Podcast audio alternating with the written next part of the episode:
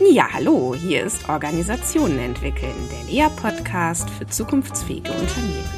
Ich bin Christina Grubendorfer und ich spreche heute mit Fritz B. Simon. Und zwar zur Frage, welchen Unterschied macht der Konstruktivismus? Vor allem oder auch für die Gestaltung von Organisationen. Fritz B. Simon ist einer der weltweit einflussreichsten Vordenker systemischer Konzepte. Er gilt als führender Vertreter der systemischen Therapie und zählt zur Heidelberger Schule. Sein späterer Schwerpunkt lag in Forschung und Lehre zur Organisationsberatung. Er hat Soziologie und Medizin studiert und eine Ausbildung zum Psychiater und Psychoanalytiker. Seine Habilitation für Psychosomatik und Psychotherapie erfolgte an der Universität Heidelberg. Fritz Simon ist Mitbegründer und jetzt geschäftsführender Gesellschafter des Karl Auer Verlags. Gründungsprofessor für Führung und Organisation am Wittner Institut für Familienunternehmen der Universität Witten-Herdecke. Und zusammen mit Gunther Weber gründete er Simon Weber Friends. Die meisten werden ihn vor allem als Autor kennen von rund 300 Fachartikeln und 33 Büchern. Eins seiner aktuellsten Bücher möchte ich gleich zu Beginn sehr empfehlen. Formen zur Kopplung von Organismus, Psyche und sozialen Systemen. Ja, herzlich willkommen, Fritz. Welch ein Highlight, dass wir heute sprechen. Ja, schön, dich zu hören. Ja, das äh, Buch hast du gesagt, Formen, da hättest du alles aufgeschrieben, was du so weißt. Ähm, das kann ich mir irgendwie gar nicht vorstellen, dass das alles in ein Buch passt. Naja, also wenn man das Buch liest und äh, es ist wirklich eine intellektuelle Herausforderung, das gebe ich zu. Und äh, es zeigen sich auch immer wieder irgendwelche Leute sehr überfordert dadurch, weil es sehr kondensiert ist. Aber man spart sich einfach die 32 anderen Bücher von mir, wenn man das nimmt. Sozusagen sowas wie ein Kondensat, eine Zusammenfassung von äh, ziemlich vielen Text und Buchstaben. Ja, naja, und dann kann man ja da, wo man sich interessiert, dann auch noch eins deiner anderen Bücher zur Hand nehmen und nochmal reinlesen. Ja, ähm, lass uns doch mal zu Beginn so tun, als hätten wir uns jetzt schon circa 30 Minuten über Konstruktivismus ausgetauscht. Und unsere Hörerinnen und Hörer hätten jetzt bereits die Gelegenheit gehabt, deinen Ausführungen oder meinen Fragen oder beidem zu lauschen. Und ich würde dir zum Schluss unseres Gesprächs die Leitfrage für diesen Podcast stellen, nämlich welchen Unterschied macht denn der Konstruktivismus vielleicht vor allem oder auch für die Gestaltung von Organisationen? Was würdest du denn dann antworten? Naja, erstmal, er macht Unterschiede generell.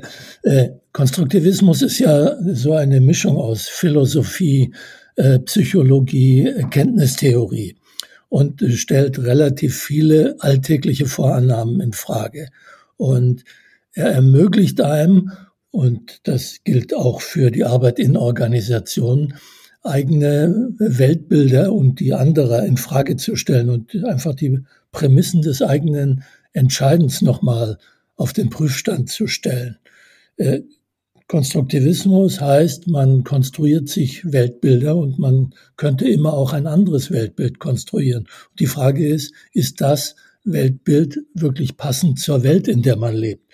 Und das ist für Organisationen natürlich eine ziemlich äh, zentrale Frage, weil es stimmen eigentlich die Vorannahmen, mit denen man sozusagen auf äh, die relevanten Umwelten schaut, ob das nun für Unternehmen Märkte sind oder für Universitäten die Wissenschaft. Sind die Vorannahmen überhaupt noch aktuell, mit denen man da sozusagen jeden Tag äh, ins Büro geht oder in sein Studio oder wo auch immer und äh, Entscheidungen trifft.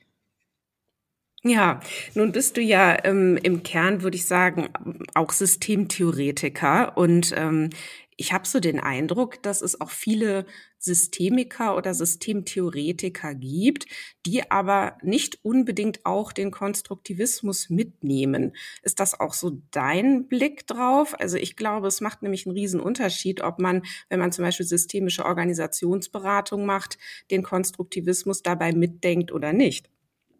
Naja, für mich sind die beiden Sachen nicht zu trennen. Ja, aber es gibt äh, Leute, die sich Systeme anschauen, so wie man halt früher äh, seit äh, der Aufklärung irgendwelche anderen Objekte angeschaut hat. Man schaut drauf und versucht irgendwie objektiv herauszufinden, wie ein System funktioniert. Das mag für Naturwissenschaftler funktionieren, für Astronomen.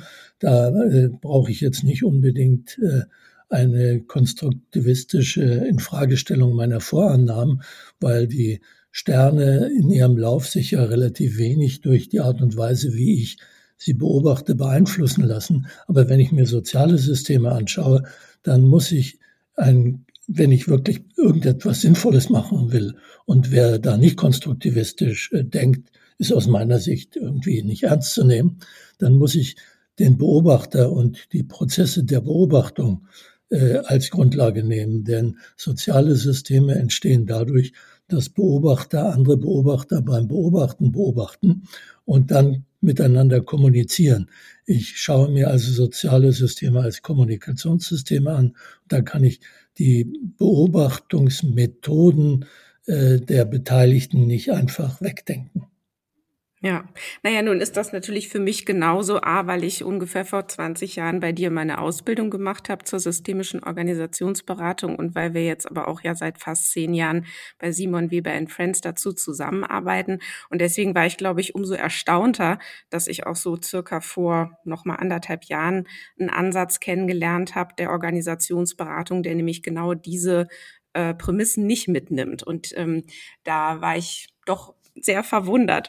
Aber jetzt spulen wir doch mal zurück zum Anfang und kommen noch mal anders ins Thema. Ja. Es gibt dafür unendlich viele Ansätze und Theorien. Es gibt viele Theoriemöglichkeiten. Und äh, äh, die Frage ist ja, äh, Theorien sind ja nicht, und das ist schon wieder ein Teil Konstruktivismus, sind ja nicht wirklich Abbildungen der Wirklichkeit, sondern es sind sowas wie Landkarten. Landkarten, mit deren Hilfe man irgendwelche Ziele erreicht. Und wenn irgendjemand eine andere Landkarte verwendet, mit der er zum Ziel kommt, dann sei ihm das ja gegönnt. Also, äh, aber aus meiner Sicht äh, ist eine äh, Systemtheorie, die sich auf soziale Systeme und das heißt eben auch auf Organisationen bezieht, vollkommen schwachsinnig. Ja. Ja, du beschäftigst dich jetzt seit vielen, vielen Jahren ähm, damit. Kannst du dich denn vielleicht trotzdem noch oder wie kannst du dich denn vielleicht an den Moment erinnern, als du das erste Mal in Berührung mit diesem, ich sag jetzt mal, mit diesen Denklandkarten gekommen bist? Und ähm, was hat sich dann denn für dich und deine Arbeit dadurch verändert? Naja, ich, äh, ich kann mich nicht mehr erinnern, wann ich zum ersten Mal das Wort Konstruktivismus gehört habe. Aber ich habe ja meine berufliche Tätigkeit als Arzt in der Psychiatrie begonnen. Und mhm. da ist man ja mit den unterschiedlichsten Wirklichkeitskonstruktionen konfrontiert. Da kommen Leute mit Warnsystemen, die fühlen sich verfolgt, die haben Verschwörungsideen. Also all das, was man jetzt bei den Querdenkern findet, findet man in jeder psychiatrischen Anstalt zuhauf. Also steht man vor der Frage, äh, wie erklärt man sich das?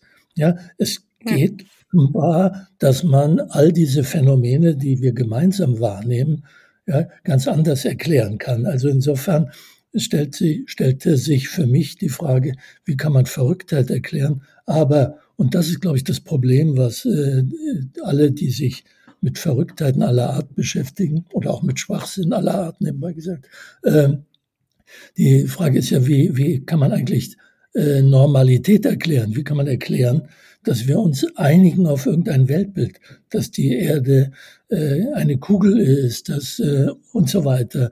Ja, also man kann die äh, reinen Phänomene, die sinnlich wahrnehmbar sind oder auch, was weiß ich, mit allen irgendwelchen Messinstrumenten wahrnehmbar sind, höchst unterschiedlich erklären. Und das ist eigentlich eine der, eine der Basisannahmen oder Erkenntnisse, würde ich sagen, des Konstruktivismus. Und dann, äh, also insofern habe ich gewissermaßen nicht vom ersten Tag, aber relativ schnell, nachdem ich angefangen habe zu arbeiten äh, und Geld zu verdienen, und das war in der Psychiatrie, äh, konstruktivistisch denken müssen, ob ich wollte oder nicht.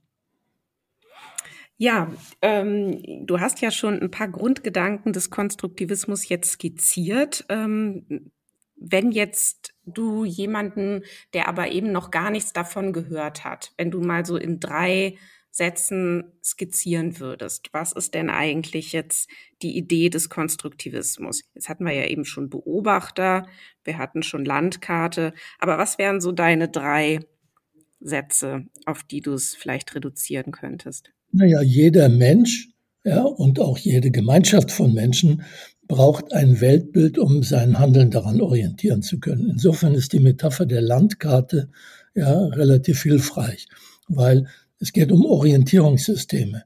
Wir konstruieren uns unsere Landkarten, aber diese Landkarten sind ja nicht unabhängig von den Zielen, die wir damit erreichen wollen.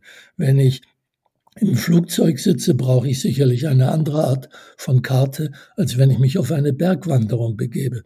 Ja, das heißt, es gibt nicht die eine richtige Landkarte, die alles richtig abbildet, sondern je nach Zweck ja, müssen wir unterschiedliche Weltbilder uns zusammenbauen. Und das heißt, wir müssen auch immer irgendetwas weglassen. Wenn wir eine Landkarte nehmen, dann äh, bilden wir gewissermaßen eine dreidimensionale Welt auf einem zweidimensionalen Blatt Papier ab oder Bildschirm meinetwegen heute. Also das heißt, wir abstrahieren immer von irgendetwas und darum geht es eigentlich. In jeder Wirklichkeitskonstruktion wird irgendwas weggedacht. Und die Frage ist, was kann man ungestraft wegdenken, was nicht? Und die Tatsache, dass man immer etwas wegdenkt, beweist eben auch, dass es nicht die eine richtige Landkarte gibt. Es gibt von äh, äh, Lewis Carroll eine schöne Geschichte. Da beschreibt er, dass jemand eine Landkarte im Maßstab eins zu eins zeichnen will. Das Problem war dabei, äh, dass es darunter so dunkel war. Ja, also insofern, man muss immer irgendwas wegdenken und jeder ja. denkt was anderes weg und darüber muss man sich halt einigen, was man ungestraft wegdenken kann. Ja, das war übrigens meine erste Berührung damit. Dieser Satz, a map is not the territory. Ich glaube, ja. das war in meiner, in meinem NLP-Basiskurs so Mitte der 90er. Und ähm, das hat für mich damals tatsächlich einen Riesenunterschied gemacht. Mhm. Und überhaupt diese Erkenntnis, jeder konstruiert sich seine Wirklichkeit, war für mich sehr Augenschein und alltagsvalide. Also für mich mhm. schloss das sehr so an meinem Erleben an. Und ähm, und für viele andere vielleicht auch eher so, ähm, na, ich sag jetzt mal, äh, klassisch Mainstream ausgebildete Ingenieure oder BWLer, die gehen ja bei so einem Satz eher auf die Barrikaden. Ähm, dass, dass, dass es äh, nicht um Objektivität gehen kann, beißt sich ja völlig mit dem Weltbild ganz vieler Menschen. Und ähm, ich weiß nicht, wie da so deine Erfahrung ist, aber konntest du da mal, ähm, also konntest du Leute überzeugen und wenn ja, wie ist es denn gelungen? Naja, jeder, der in der Praxis äh, steht, weiß, dass es so ist.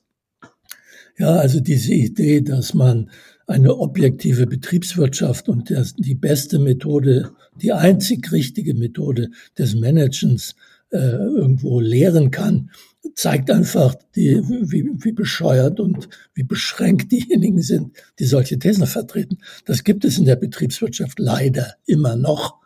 Aber mhm. äh, man sollte jetzt nicht alle Betriebswirte deswegen in die Tonne hauen, weil die meisten natürlich, wenn sie sich wirklich mit der Praxis beschäftigen, zu dem Schluss kommen, dass all diese, diese Modelle, die sie da haben, äh, hinten und vorne nicht stimmen. Ja, da wird, es gibt so diesen äh, schönen Satz, äh, und das ist für mich sozusagen die Erkenntnistheorie auf eine Formel gebracht, die lautet, äh, wussten Sie schon, dass die Alpen nichts Besonderes sind, wenn man sich die Berge wegdenkt.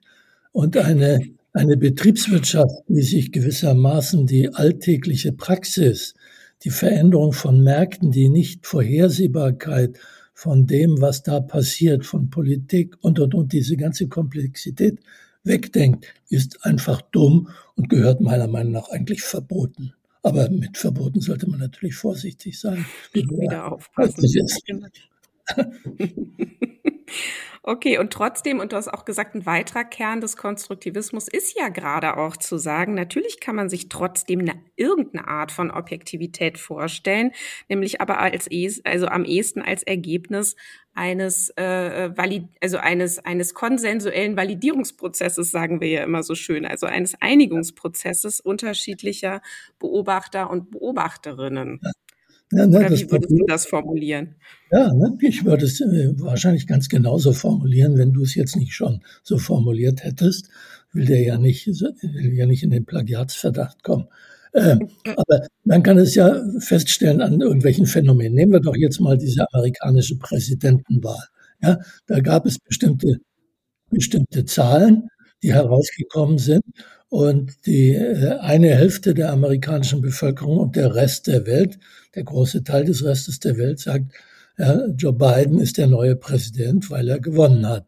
Ja, aber diese Zahlen kann man natürlich auch anders interpretieren, wie Donald Trump und seine Anhänger das machen. Die sagen, das ist das Ergebnis einer grandiosen Wahlfälschung. Eigentlich ist er überwiegend gewählt worden. Und normalerweise, und das ist das, äh, warum äh, Populisten und Leute wie Trump nicht so sehr hassen wie die Wissenschaft, kann man sich auf Verfahrensweisen einigen, welche Aussagen man als gültig ja, erachtet, als wahr. Ja, Wissenschaft besteht eigentlich nur darin, dass man äh, sagt, es gibt bestimmte Prozeduren, die man durchführen muss, Experimente, ja, und die müssen von unterschiedlichen Beobachtern äh, durchgeführt werden die dann zu denselben oder übereinstimmenden Ergebnissen führen. Dann sagt man, dann betrachten wir das jetzt als eine wahre Aussage, die wir machen können, aufgrund dieser Erfahrung, die wir gemacht haben. Also das sind Verfahrensweisen, wie man interpersonell zu äh, Übereinstimmung kommt, konsensuell, wie du das genannt hast. Das ist Wissenschaft. Das ist einer der Gründe, warum eben äh, Populisten Wissenschaft hassen ja, und disqualifizieren wollen. Und auch das Rechtssystem, weil im Rechtssystem hat was, was ähnliches. Auch da gibt es ganz klare Verfahrensregeln, die dann zur Urteilsfindung führen. Also insofern, äh, Konstruktivismus heißt nicht, dass man jetzt von, dass es beliebig ist, welche Aussagen man macht, sondern äh, man kann sehr klar sagen, diese Aussage ist falsch ja, man kann sagen, dieses Weltbild passt nicht zur Welt. Ja, wenn ich die Idee habe, äh, ich könnte fliegen und ich springe vom Hochhaus, dann merke ich spätestens unten, dass mein Weltbild nicht funktioniert hat. Also ich kann sehr genau sagen, was nicht funktioniert und wir können uns darüber einigen. Wir können ja. uns darüber einigen, äh, was wir jetzt, wenn auch vielleicht zeitlich begrenzt, ja, als wissenschaftliche Wahrheit oder als Wahrheiten betrachten. In der Wissenschaft äh, ist die Haltbarkeit dann äh, natürlich auch immer begrenzt, weil es neue Erkenntnisse, neue Methoden und sowas gibt. Bei der Frage, ob jemand eine Wahl gewonnen hat, kann man, glaube ich, relativ schnell zu endgültigen Ergebnissen kommen. Ja. Ja, ich würde gern mit dir noch mal ein bisschen zurück ähm, so zur Entwicklung auch unseres Handwerks als mhm. als Berater oder vielleicht, äh, ich meine, die Wurzeln steckten oder stecken ja nun mal auch vor allem in der systemischen Familientherapie. Und die Revolution war ja damals, dass sich die systemische Familientherapie dann eben zunächst mal auf Regeln eines Interaktionssystems konzentrierte, also auf Muster, auf Spiele und damit ja die Komplexität stark reduziert wurde. Ne, das heißt, man musste sich jetzt nicht mehr mit einzelnen Psychen auseinandersetzen, man konnte plötzlich Beobachtbares ähm, betrachten und auswerten. Und man konnte dann eben auch überlegen, äh, wie kann man denn jetzt in Interaktionsmuster intervenieren, wie kann man vielleicht neue Muster etablieren oder wie kann man Interaktionsmuster ähm, unterbrechen. So. Und ähm, im Idealfall konnte man dann auch sowas wie Wenn-Dann-Aussagen formulieren. So. Was aber ja komplett ausgeblendet wurde, zunächst mal waren Erklärungen, die eben dann ähm, psychischer Natur waren. Das heißt, es war ja eigentlich erstmal so eine Art Psychotherapie, in der Psyche nicht mehr vorkam. Und ähm, durch den Konstruktivismus, so ähm, da wollte ich dich jetzt nämlich fragen, wie du das beobachtet hast. Du warst ja dabei.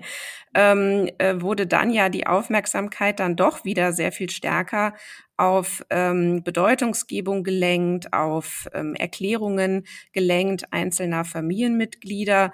Und ähm, dadurch kam dann ja auch äh, äh in den Fokus, wie unterschiedlich das Erleben der einzelnen äh, Familienmitglieder mitunter war, ähm, so dass man vielleicht die Hypothese aufstellen konnte, dass der könnte, dass der Konstruktivismus eigentlich die Psyche wieder reingeholt hat in die in die systemische Familientherapie. Oder wie würdest du das ja, beschreiben? Würde, Oder wie hast würde, du das erlebt? Ich würde es etwas anders beschreiben, ja. äh, als du es jetzt dargestellt hast. Äh, zum Ersten würde ich nicht sagen, dass die, äh, dass die gegenwärtige Organisationsberatung ihre Wurzeln in der systemischen Familientherapie hat. Es ist eine der Wurzeln. Eine der Wurzeln, na klar. Ja. Es, gibt, ja, es gibt natürlich viele äh, Organisationsberater, die letztlich nur das, was sie in der Therapie machen, versuchen auf Organisationen zu übertragen. Ja, die haben kein Organisationskonzept. Ja, aber die Wurzeln der gegenwärtigen systemischen Organisationsberatung sind zum einen, da hast du recht, die systemische Familientherapie, was bestimmte Methoden angeht und bestimmte Erklärungsmuster, aber zum anderen die Soziologie, wirklich die, äh, also man könnte sagen, es sind zwei Bewegungen. Die eine kommt gewissermaßen, ist vom Individuum ausgehend, ja, äh, auf, hin zu sozialen Systemen, Paaren, Familien als soziale Systeme zu betrachten. Und die andere Wurzel kommt aus der Soziologie, die sich die Gesellschaft als Kommunikationssystem anschaut und dann langsam herunterarbeitet, soziale äh, Funktionssysteme bis hin zur Organisation.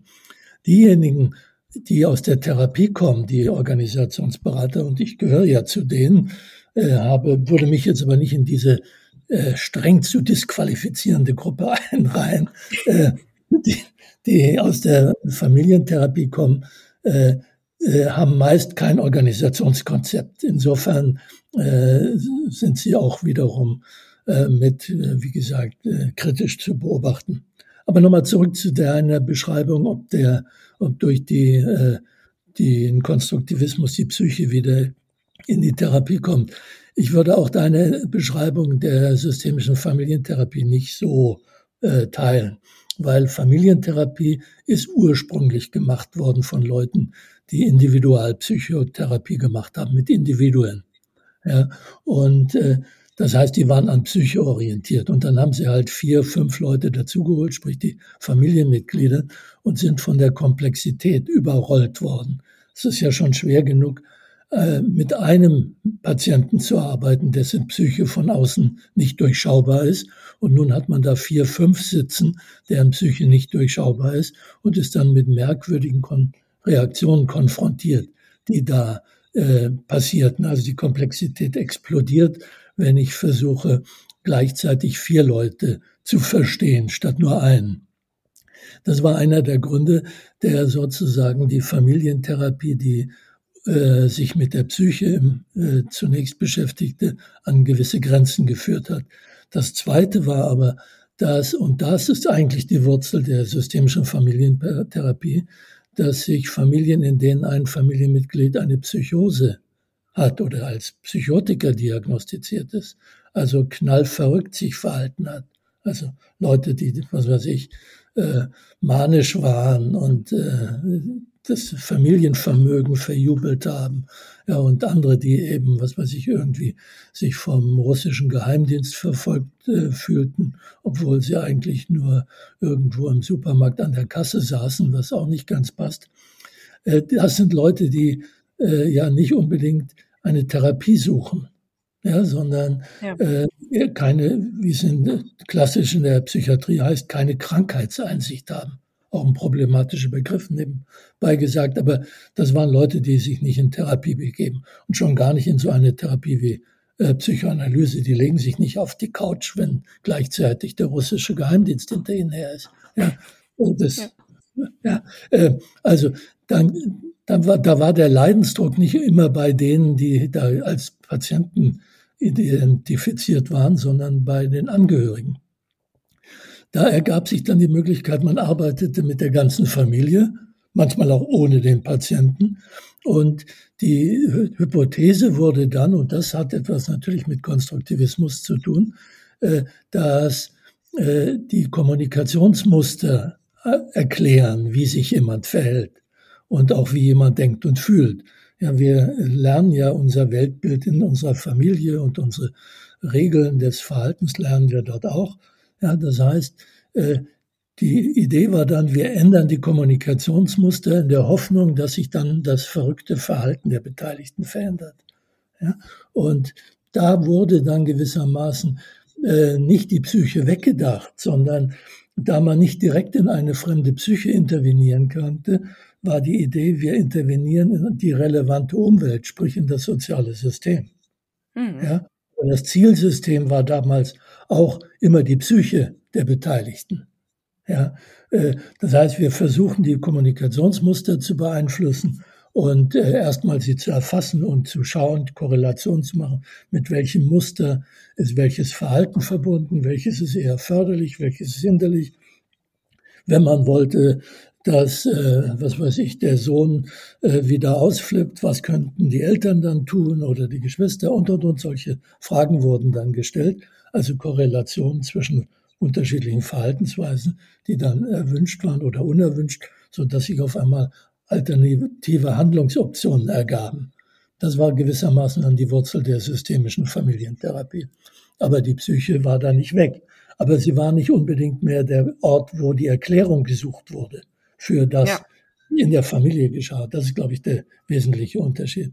Man kann ja aus konstruktivistischer Sicht, das habe ich nebenbei gesagt, in dem Formenbuch auch nochmal versucht durchzudeklinieren, unterscheiden äh, beschreibe ich ein Phänomen, da kann man sich relativ leicht einigen ne, zwischen unterschiedlichen Beobachtern, obwohl auch das schon schwierig sein kann, wenn man mal die Zeugenbefragung äh, in, bei einem Autounfall ja, äh, sich anschaut, dann schildern drei Leute fünf verschiedene Abläufe. Aber äh, also man kann die Geschehnisse beschreiben und dann muss man sie immer noch erklären und äh, bewerten. Und äh, letztlich geht es um die Frage, und das macht das Systemische aus, dass man andere Erklärungen konstruiert. Ja, man erklärt nicht mehr unbedingt äh, das, was sozial geschieht, durch die Addition der Psychodynamik. Das ist dann etwas, wo diese von mir gescholtenen äh, Leute, die denken, sie könnten das, was in der Therapie geschieht, diese Fokussierung auf das Individuum, ja, äh, hochrechnen auf Organisation. Das funktioniert da nicht. Man kann nicht die Deutsche Post mit 500 äh, Mitarbeitern durch die Psyche der Mitarbeiter erklären, sondern eher umgekehrt. Ja. Die Psyche des Briefträgers wird erklärt durch die Regeln, die ihm seine Organisation vorgibt. Ja, das ist der große Unterschied. Also ich glaube nicht, dass genau. die Psyche jemals draußen ja. war. Sie wurde ja. nur anders konzeptualisiert. Ja, okay. Na, das ist ja auch ähm, der große Unterschied äh, zu, oder das ist das, was äh, vielen ja auch noch gar nicht so eingängig ist, wenn sie es mit Organisationen zu tun haben, nämlich diese alternativen Erklärungen zu sagen, ähm, ne, das Verhalten erklärt sich ganz stark durch die Teilnahme an eben diesen Kommunikationsregeln oder ähm, mhm. erklärt sich durch die Teilnahme an einem Spiel. Ne? Du nutzt ja auch ganz gern mhm. die Metapher des ja. Spiels für Organisation oder für die Kommunikationsregeln. Und ähm, das ist ja fast gar nicht rauszukriegen, dass, dass sich mhm. ständig, ähm, also wenn man jetzt mit Führungskräften arbeitet oder mit Menschen, die Organisationen gestalten, dann wird sich das Verhalten ja ganz hartnäckig immer wieder darüber erklärt, was hat jemand für ein Mindset oder das Thema Haltung ist jetzt auch wieder ganz en vogue neuerdings oder ähm, ne, welche, welche Einstellungen, Fähigkeiten, Kompetenzen hat denn jemand und ähm, das ist ja, ist ja irgendwie fast nicht rauszukriegen, da mal auf äh, Kommunikationsmuster zu schauen, scheint was ganz Hakeliges zu sein. Ja, das ist äh, irgendwie äh, sind wir wahrscheinlich ja auch so sozialisiert, dass wir immer schauen, was macht der Einzelne. Aber es ist äh, letztlich nicht, nicht äh, wirklich weiterführend. Organisationen erklären zu wollen oder das, was in Organisationen über das, was der Einzelne macht. Es sei denn, es ist einer, der ganz hoch in der Hierarchie ist. Ja, da wird natürlich der Einzelne, wenn irgendjemand oben sitzt, der spinnt, ja, oder eben auch grandios äh, äh, Ideen hat, äh, dann wird er wichtig. Aber Organisationen funktionieren deswegen, weil jeder Einzelne austauschbar ist. Ich habe mal eine Sitzung gehabt mit 30 sehr prominenten Familienunternehmern und äh, die, denen fiel der Unterkiefer runter, als ich ihnen sagte, sie würden nur verantwortlich handeln für ihr Unternehmen, wenn sie dafür sorgen, dass auch sie selber austauschbar werden. Ja? Mhm. Äh, Unternehmen und Organisationen müssen länger leben können als ihre Mitarbeiter, selbst wenn die die Gründer sind. Ja, und das ist eigentlich etwas, was ein Stück dieses andere Denken ausmacht. Auf Organisationsstrukturen zu schauen, auf Kommunikationsmuster und zu schauen, äh, was sind das für Spielregeln, die man äh, stillschweigend akzeptiert, wenn man den Arbeitsvertrag unterschreibt. Genau. Dazu könnten wir ja noch mal einen ganz eigenen Podcast machen. Mhm. Ich würde aber gern noch einmal zurück auf so diesen einen Kern des Konstruktivismus, dass man sich ja von der Vorstellung verabschiedet, dass es jetzt eine irgendwie äh, vom Beobachter unabhängige Realität gibt. Wenn man diese Vorstellung jetzt aufgibt, ähm, was ist denn dann eigentlich gewonnen? Ja, also wenn wir jetzt mal auf, auf Führungspersonen schauen oder eben auf Leute, die die Organisation irgendwie gestalten, ähm, was ist denn eigentlich, was ist denn eigentlich der Vorteil, so drauf zu schauen aus deiner Sicht, dass es eben also keine Realität gibt, die unabhängig ist vom Beobachter? Naja, das ist ja noch mal die Frage. Ich würde diese würde es auch nicht so formulieren, weil mhm. das es hat nur kein Beobachter einen Zugang zu, zu dem, was irgendwie unabhängig vom Beobachter ist, beziehungsweise im sozialen Bereich äh, verändern wir durch die Art und Weise, wie wir beobachten, natürlich das, was wir da beobachten. Ja, äh, mhm. beobachtet werden hat ja sogar physische Auswirkungen. Ne? Mal meine These, das ist der Grund, warum äh, öffentliche Toiletten äh, eine Tür haben, weil sonst alle, die sie benutzen, Verstopfung bekämen. Ja, also das heißt, beobachten und beobachtet werden hat weitreichende Folgen. Ja, gut, was ist der Vorteil? Äh, fangen wir doch erstmal beim Nachteil an. Fangen wir doch dabei an, warum manche Leute darauf beharren, dass es eine objektive Wirklichkeit gibt oder eine richtige Beschreibung, eine wahre Beschreibung der Wirklichkeit. Weil mit solchen Wahrheitsansprüchen ist eigentlich immer ein Machtanspruch verbunden. Mhm. Ja, wenn ich die Wahrheit besitze, wie die Wirklichkeit wirklich ist, dann kann ich dir sagen, was du tun musst. Ja, weil das ist dann das Wahre und das Richtige. Ja, wenn ich die Rationalität verwalte, ja, dann kann ich dir sagen, du verhältst dich irrational. Und das ist, glaube ich, der große Vorteil für alle diejenigen, die und da auch womöglich die Motivation, warum Leute darauf beharren, dass es eine unteilbare, vom Beobachter unabhängige äh, Wirklichkeit gibt und beziehungsweise sie dann auch ihnen zugänglich ist, nur ihnen meistens. Ja, und deswegen äh, haben sie eine bestimmte hierarchische Position, äh, die sie innehaben. Ja, das ist, äh, ich, wenn ich in meine Zeit als Familientherapeut zurückschaue, dann waren die schrecklichsten Familien eigentlich evangelische Pfarrersfamilien. Ich hoffe, du stammst nicht aus einer. Äh, Nein. Weil, weil das, für die, weil das für die Kinder immer extrem schwer war, sich wirklich in eine, äh, in eine, in einen Konflikt mit dem Vater, das war meistens ja ein Vater, äh, die ich gesehen habe, mit Müttern habe ich keine Pastorenfamilien gesehen, äh, mit dem Vater zu begeben über irgendwelche moralischen Fragen, weil er hatte gewissermaßen den direkten Draht, Draht zum lieben Gott und seine Autorität in Frage zu stellen, wäre also weit über eine Vater-Tochter oder Vater-Sohn-Auseinandersetzung hinausgegangen. Also mhm. der Anspruch, die Wahrheit zu verwalten, ist ein unsäglicher Machtanspruch. Und das ist natürlich auch die Hoffnung all der vorhin zitierten Betriebswirte, dass wenn sie jetzt sozusagen die eine richtige Theorie über Unternehmensführung äh, verkünden, dass dann äh, ihr Buch oder was immer, wie sie es publizieren, dann zur Bibel werden muss und äh, sie Hunderttausende von Beratertagen verkaufen können. Ja, das sind die Nachteile, genau. Und deswegen kann man ja auch gut verstehen, dass es für einige so schwierig ist, sich davon zu verabschieden. Deswegen dachte ich, wir können ja mal überlegen, was ist aber dann die Einladung, ne? sich mal jetzt ähm, ja. eben auf mehrere Möglichkeiten zu fokussieren. Der, der, ja. der Vorteil ist, dass man, wenn man also jetzt konstruktivistisch drauf schaut, dass man den Möglichkeitssinn nutzt. Ja, das heißt, es gibt unterschiedliche Konstruktionen und es gibt Konstruktionen, die hilfreich sind und es gibt äh, Wirklichkeitskonstruktionen, die wenig hilfreich sind. Wenn ich zum Beispiel permanent in der Vergangenheit wühle, ja, dann äh, heißt das nicht, dass ich unbedingt daraus eine Lösung für die Zukunft finde. Wenn ich ein Weltbild konstruiere, in dem ich sowieso keine Chance habe, dann bleibt mir eh nur der Strick. Ja, wenn ich aber ein Weltbild konstruiere, in dem ich Möglichkeiten sehe, dann hat das auch affektive Wirkung ja, und äh, kann mich womöglich beflügeln. Also ich muss, wenn ich äh, ein Weltbild mir baue, immer drauf schauen, welche sind die Wirkungen, die ich damit erziele. Äh, in Bezug auf mich und in Bezug auf andere. Und äh, deswegen ist das eben nicht nur eine nüchterne Abbildung von irgendwelchen Dingen, die wahrnehmbar sind, sondern jede Konstruktion einer Wirklichkeit ist eine massive Intervention und ich kann immer äh, reflektieren, ist es eine nützliche Intervention oder eine weniger nützliche? Ist es eine, die mir Handlungsmöglichkeiten eröffnet oder ist es eine, die mir Handlungsmöglichkeiten verschließt?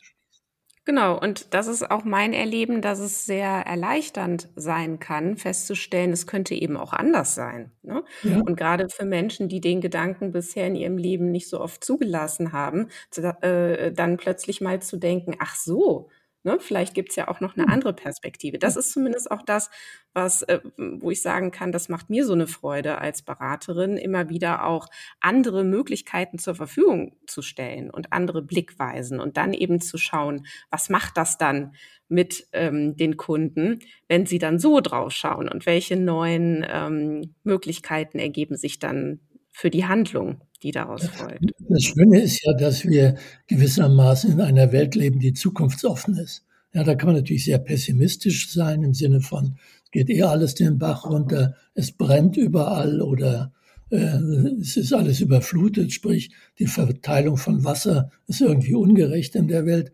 Ne? Das heißt, äh, aber ich kann mir natürlich auch andere Zukünfte vorstellen. Ja? Eine gegenwärtige Zukunft, so heißt das so schön. Ja, im, konstruktivistisch. Äh, und ich kann mir hypothetische Zukünfte vorstellen. Und äh, eine der, wie ich finden, finde, nützlichsten Methoden als systemischer Berater sind hypothetische Fragen.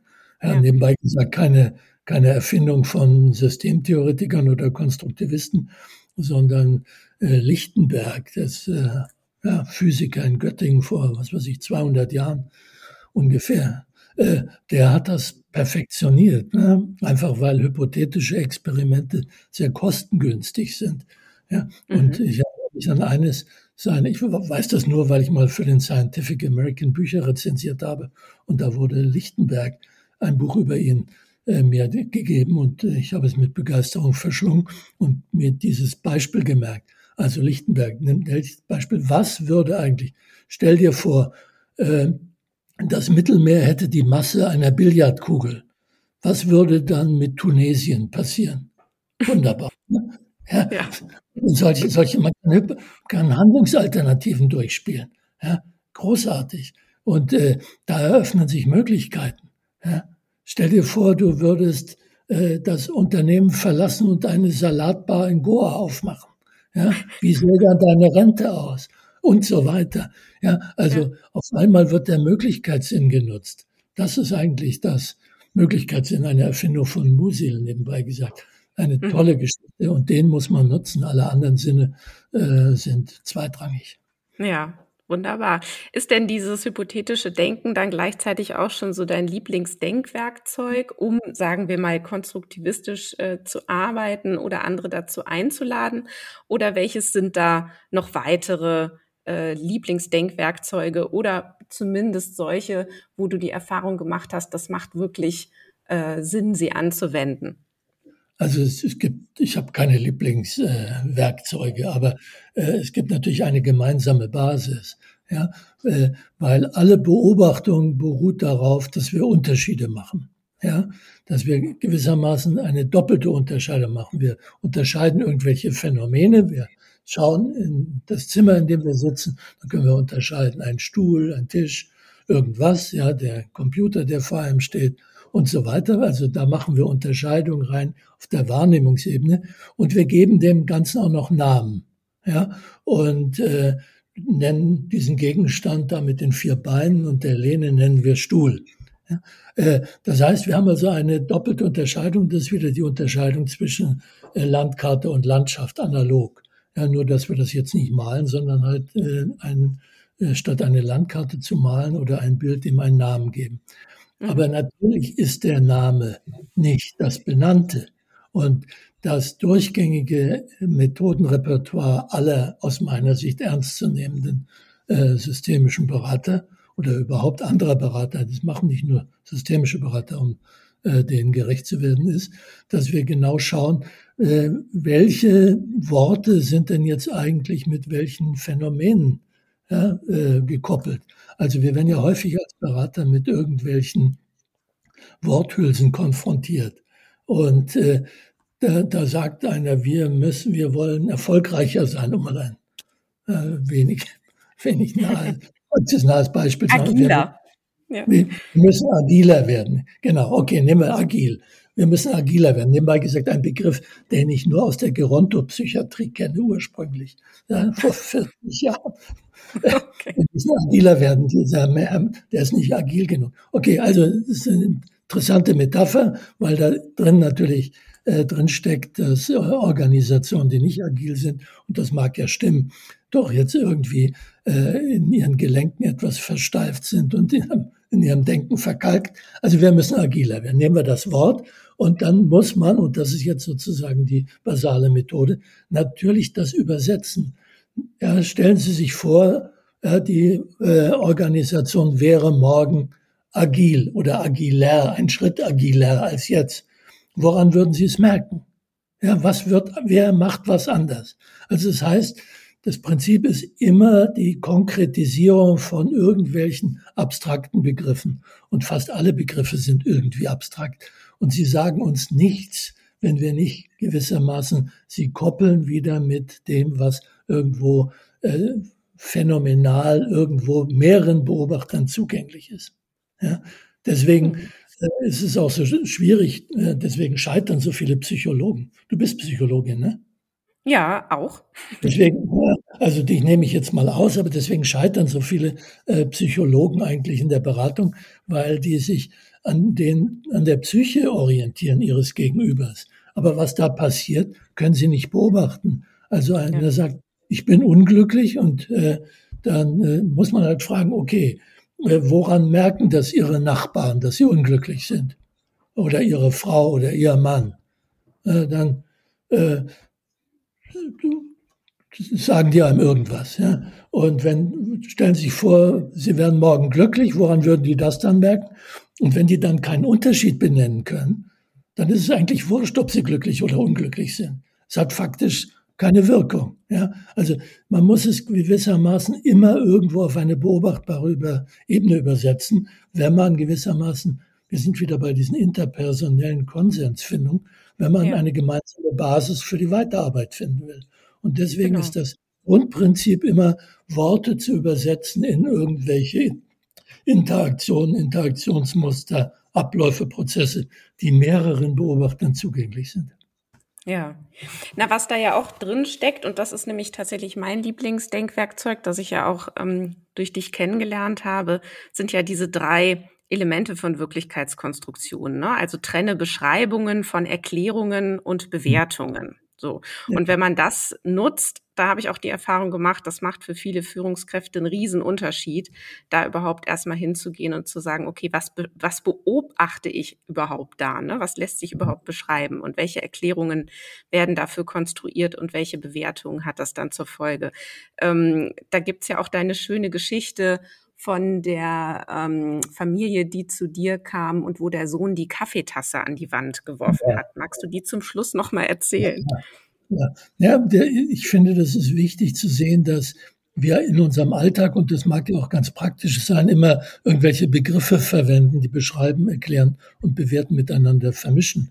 Und darum kommt es zu allen möglichen Konflikten, weil der eine man muss sich nur eine Talkshow Sonntagabend anschauen. Der eine redet über irgendein Phänomen, was beobachtbar ist, und der andere reagiert auf die implizite Erklärung und sagt, man müsste es ganz anders erklären. Aber diese Kaffeetassengeschichte ist wirklich äh, ganz erhellend.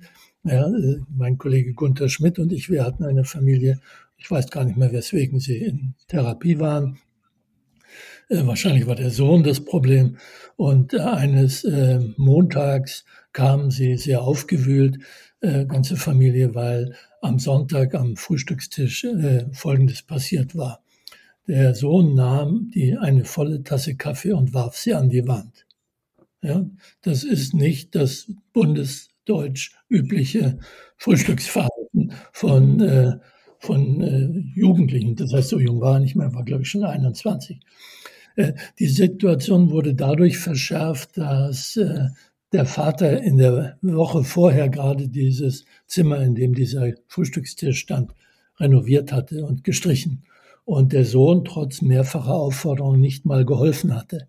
Ja, also insofern war es klar, äh, das ist pure Bosheit, was dieser Sohn da macht. Für den Vater war das klar. Ja, und er nahm es auch sehr persönlich. Die Mutter hingegen, die äh, schon immer irgendwie Partei für den Sohn nahm, äh, hielt ihn ja für krank. Sie hatte die Familie auch schon in die Therapie geschleppt. Ja, äh, das heißt, sie sagte eigentlich, sie hatte eine andere Erklärung. Das heißt, es war nicht der Sohn als handelndes Subjekt, um das jetzt mal philosophisch auszudrücken, sondern es war die Krankheit. Das heißt, während beim, für den Vater äh, war der äh, Sohn ein Täter, der etwas, der bestraft werden musste, der sanktioniert werden musste. Für die Mutter war der Sohn das Opfer einer Krankheit. Er war nicht Täter. Die Krankheit hatte eigentlich geworfen, nicht er. Ja? Und dann gab es, und deswegen ist wahrscheinlich, habe ich mir die Geschichte gemerkt, noch eine Großmutter, ja, die äh, der Meinung war, der Sohn ist besessen. Ja, er ist besessen, ein böser Geist. Äh, und das heißt, wenn wir jetzt drauf schauen, auch da ist der Sohn wieder Opfer. Ja, äh, das heißt, er hat eigentlich, und äh, Täter ist jetzt zwar nicht eine Krankheit, äh, sondern irgendein böser Geist, aber, und das äh, sage ich jetzt als Arzt, äh, interessanterweise ist dieses Besessenheitsmodell in den sozialen Konsequenzen vollkommen identisch mit äh, dem Krankheitskonzept. Mhm. Nämlich der Sohn aus der Verantwortung genommen und äh, er ist kein Täter, man, man muss ihm helfen, äh, wo, weil ich jetzt nicht weiß, was schlimmer ist. Oder die, der Exorzismus als Therapie oder die Therapie als Exorzismus. Ja, äh, aber beides ist irgendwie ähnlich. Ja, äh, und es zeigt aber, wie weit die Konsequenzen ja, des Handelns abhängig sind von den Erklärungen, die man konstruiert. Deswegen ja. ist es wirklich und äh, ja vielleicht, äh, also ich weiß nicht, ob es die wichtigste Methode ist, aber eine ganz zentrale, äh, vor allem auch wenn man mit Konflikten zu tun hat, äh, die diese künstliche, muss man ja sagen, üblicherweise machen wir ja das nicht, diese künstliche Trennung von Beschreiben von Phänomenen, da kann man sich noch relativ leicht einigen, ja, aber in dem Moment, wo es um die, um die Erklärung geht, wird es schwierig, weil daraus Handlungskonsequenzen erwachsen. Und in der Bewertung, das ist eng damit verbunden, sind wir natürlich auf dieser ganzen Gefühlsebene, äh, Kränkung, affektiven Reaktionen und so weiter. Genau, ja, wunderbar. Herzlichen Dank, Fritz, äh, für die schöne Geschichte und aber auch für das ganze Gespräch heute. Ja. Ja, das war Organisationen entwickeln der Lea-Podcast für zukunftsfähige Unternehmen. Weitere Hinweise zu diesem Podcast und zu Fritz Simon findet ihr wie immer auf unserer Website unter www.becomebetter.org oder schaut euch doch auch einmal um bei simon-weber.de. Da findet ihr ganz wunderbare Ausbildungen zur systemischen Organisationsberatung und könnt euch da auch über weitere ganz spannende Veranstaltungen und Ausbildungen informieren. Vielen Dank fürs Zuhören und bis zum nächsten Mal. Tschüss.